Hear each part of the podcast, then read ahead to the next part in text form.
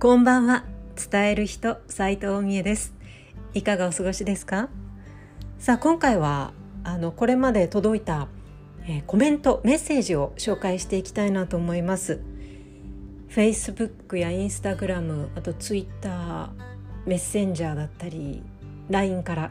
あのいろいろメッセージが届いていて本当にありがたいなと思うんですがえまずはたけしさん Facebook の方からありがとうございます。久しぶりに声聞けました。不定期でも構わないのでまた声が聞けたら嬉しいです。ありがとうございます。あのこの不定期でも構わないのでとかあとマイペースでとかね。あのそういう毎週1回毎日お願いしますとかではなくてあの自由なタイミングであの楽しみにしています。ってもう優しい方が多い。嬉しいですね。そしてこう私の性格ももう分かってくださってる方も多くて。ありがたい限りです、えー、あのマイペースにやっていきたいなと思っています。えのぼるさんもあの F 横の時の番組で私が読んだメールを覚えてくださっていてあのいやもう10年近く経つんですけれどもその時の記憶がパッてね浮かぶっていうのも嬉しいですね。ありがとうございます。あとは、えー、田中さん岡本さんからはゲスト出演したいという もうあのそういったエントリーも届いていますけれども田中さんはあの鎌倉でお会いしたすごく鎌倉にあの詳しい方ですし岡本さんはあのアポロンという番組をやってた時のリスナーさんですね。まだあのゲスト出演のこの収録の方法などが全然、えー、そういう技術が身についていないのでその技術が身についたらがそういうこともやってみたいなと思います。あのリモート収録もいいですけどでも本当は実際にこう対面ね会ってその場の空気を感じながらお話できたらベストですよね。うん。でマミさんありがとうございます。4年ぶりに聞いたみえさんの声ラジオを思い出すように変わらぬトークにワクワクしました。何でもチャレンジは大切ですよね。ありがとうございます、えー、東京 FM のねアポロンという番組でもずっとメッセージくださっていましたけれどもあの終わった後もずっと SNS を通じていろいろとコメントくださってありがたいなと思いますし今あの北鎌倉でねあのお花屋さんをオープンされてこういう時期だからこそということで本当にあの新たなチャレンジすごいなと尊敬しています。オープンおめでとうございます。あとはこちらスメシアの岡田さん大ちゃん。これがまた面白いんですけど。先生18歳未満の子どもたちも聞いて大丈夫な内容でしょうか？大ちゃんらしい。スメシアさんというあのこう紹介制でねあの行けるお寿司屋さんなんですけれども。こう、まあ、そう聞くとすごくハードルが高いんですがもう大ちゃんはあのすごくお客さん一人一人を大事にしていてでそしてご自身でその魚を釣りに行ったりとかあと海苔も積んであのその積んだ体験からその使うのりをこうね決めていったりとかもう全部私はあの一人築地って呼んでるんですけどもあの築地にまあ今築地じゃないか。そうやって集まってくるあの魚をね自分の足で全部見つけていくっていう魚だけじゃないんですよね。かんぴょうとかね。もういろんなものを全部自分のこう体験で扱ってるっていうすごい人なんですけれども、えー、もう私が学生の頃から 知ってるので相変わらずですね、えー、ダメです っていうそういう回もあっても面白いかもしれないですね。えー、ありがとう。と良一さんこの一言嬉しかったです。お帰りなさい。ただいま。ねまあ、あの小学校の同級生とかあとあの先生からもね メッセージを頂いて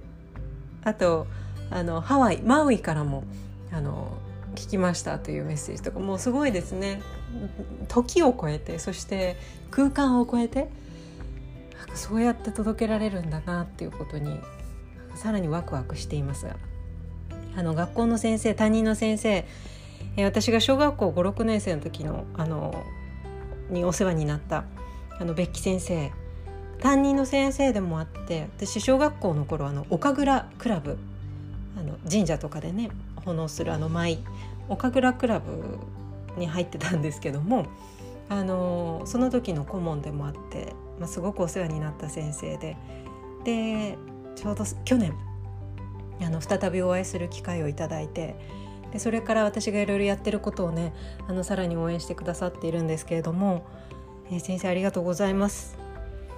これから楽しみです。自由に気ままに発信してくださいね。みえちゃんが小学校卒業の際にこの日記は預かってねと言って渡してくれた日記帳。1日分が何ページにもわたって数日で1冊終了。驚いたものです。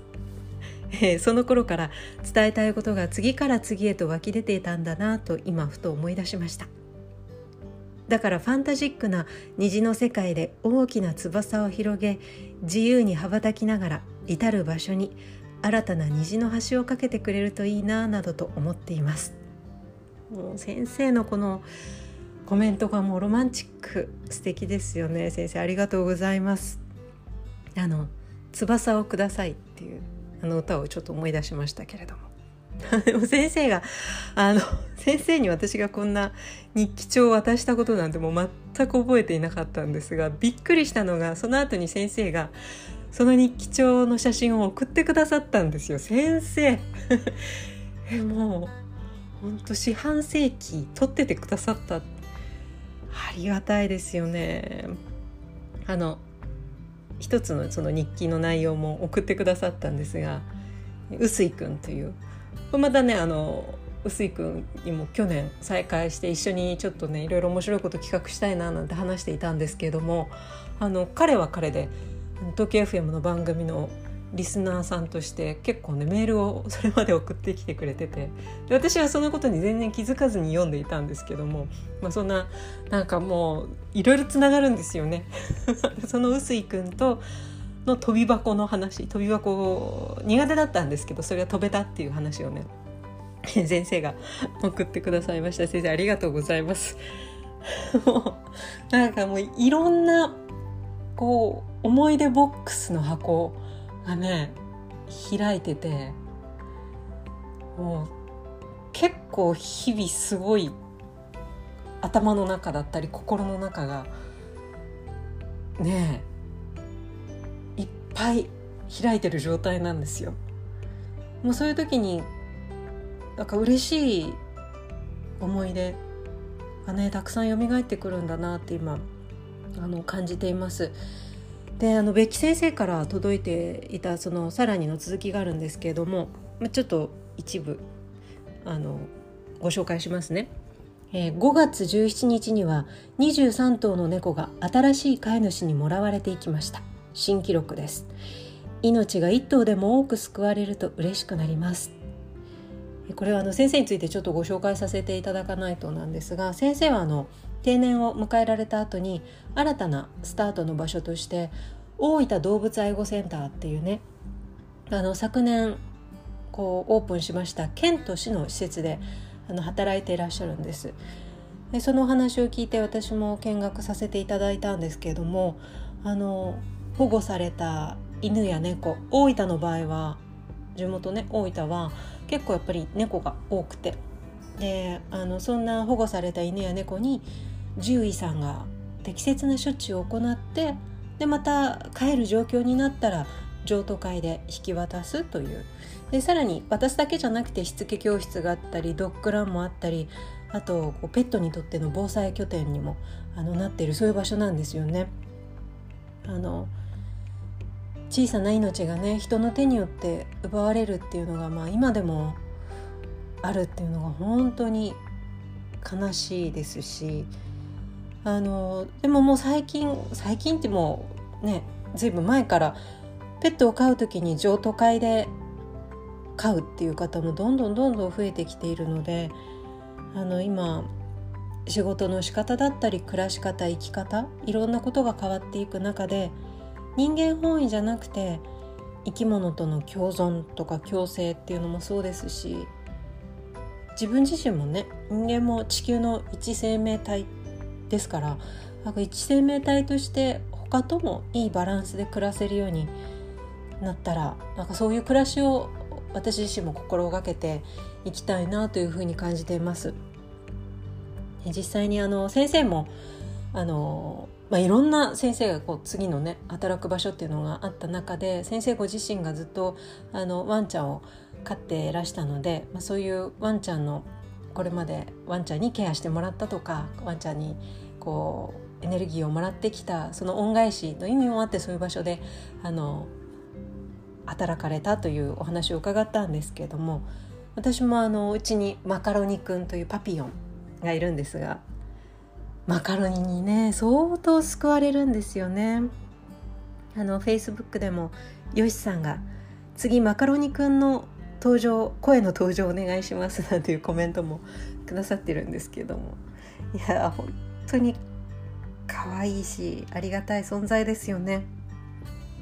まあ、12歳なんですけれどもあの見た目は本当よく5歳ですか？って言われるぐらい、まあ、なかなかえー、若く見える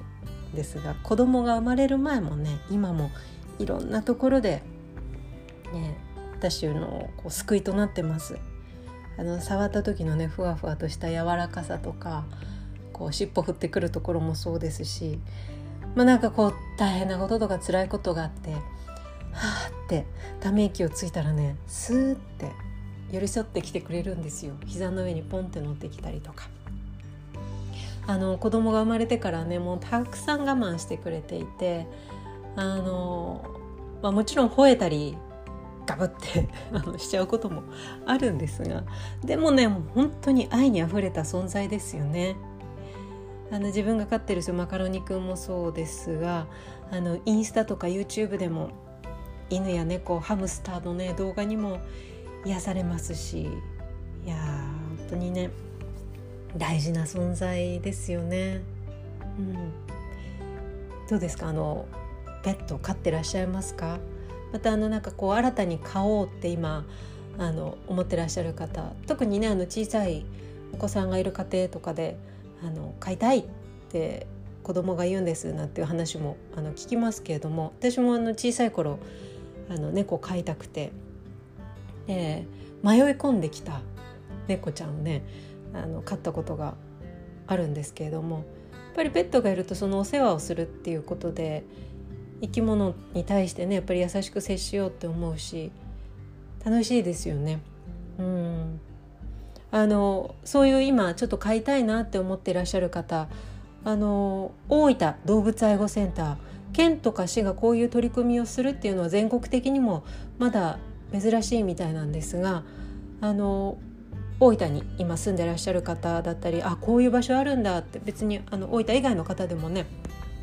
あの取り組みをぜひあのホームページ大分動物愛護センターご覧になってみてください。いやこういう場所が増えていくといいですよね。うん、あのそんな風に私も願っています。さあ今日もお付き合いくださいましてありがとうございました。えー、まだまだあのメッセージ こちらのメールアドレスっていうのがなくてごめんなさい。Facebook だったりあの Twitter、Instagram などなど、えー、またお寄せいただけると嬉しいです。お待ちしています。それではまた。レインボーバード。お相手は斉藤美恵でした。